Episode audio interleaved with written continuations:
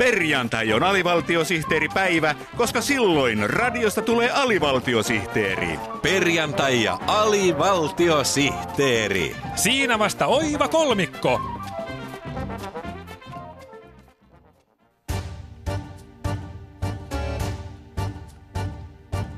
Syyttävä sormi.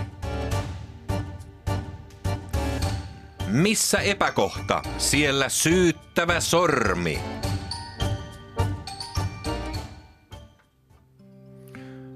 Väestö vanhenee.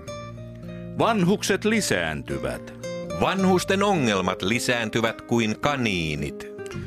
Kenelle lasku lisääntyneistä ongelmista lankeaa, kun valtio, kunta ja kolmas sektori välttelevät velvollisuuksiaan?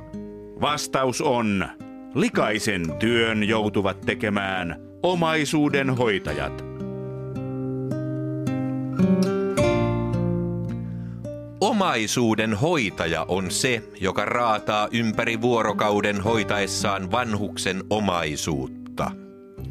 Hän on se, joka vaivojaan säästämättä seuraa sijoitusten arvon kehitystä, punnitsee niska limassa osakekurssien heilahteluja ja tunteja laskematta vertailee rahoitusinstrumenttien paremmuutta.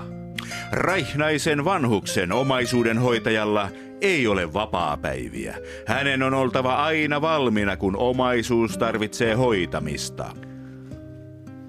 Omaisuuden hoitaja Jonathan Riikman pankkiriliike Salkkue Tolkusta on yksi näistä raatajista, jotka yhteiskunta on unohtanut oman onnensa nojaan.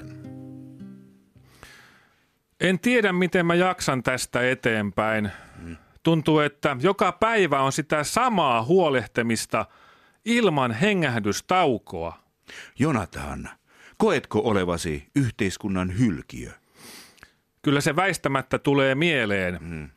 Kuka muu tekisi näin raskasta työtä nimellisellä 25 prosentin provisiolla, autoedulla ja rajattomalla luottokortilla? Ei tätä kukaan jaksaisi. Jonathan, jos yhteiskunta olisi hyvä haltija, mitä sinä toivoisit siltä? No, tämä toivomus tulee paitsi omasta puolestani, niin varmaan kaikkien muidenkin tuhansien suomalaisten omaisuudenhoitajien puolesta.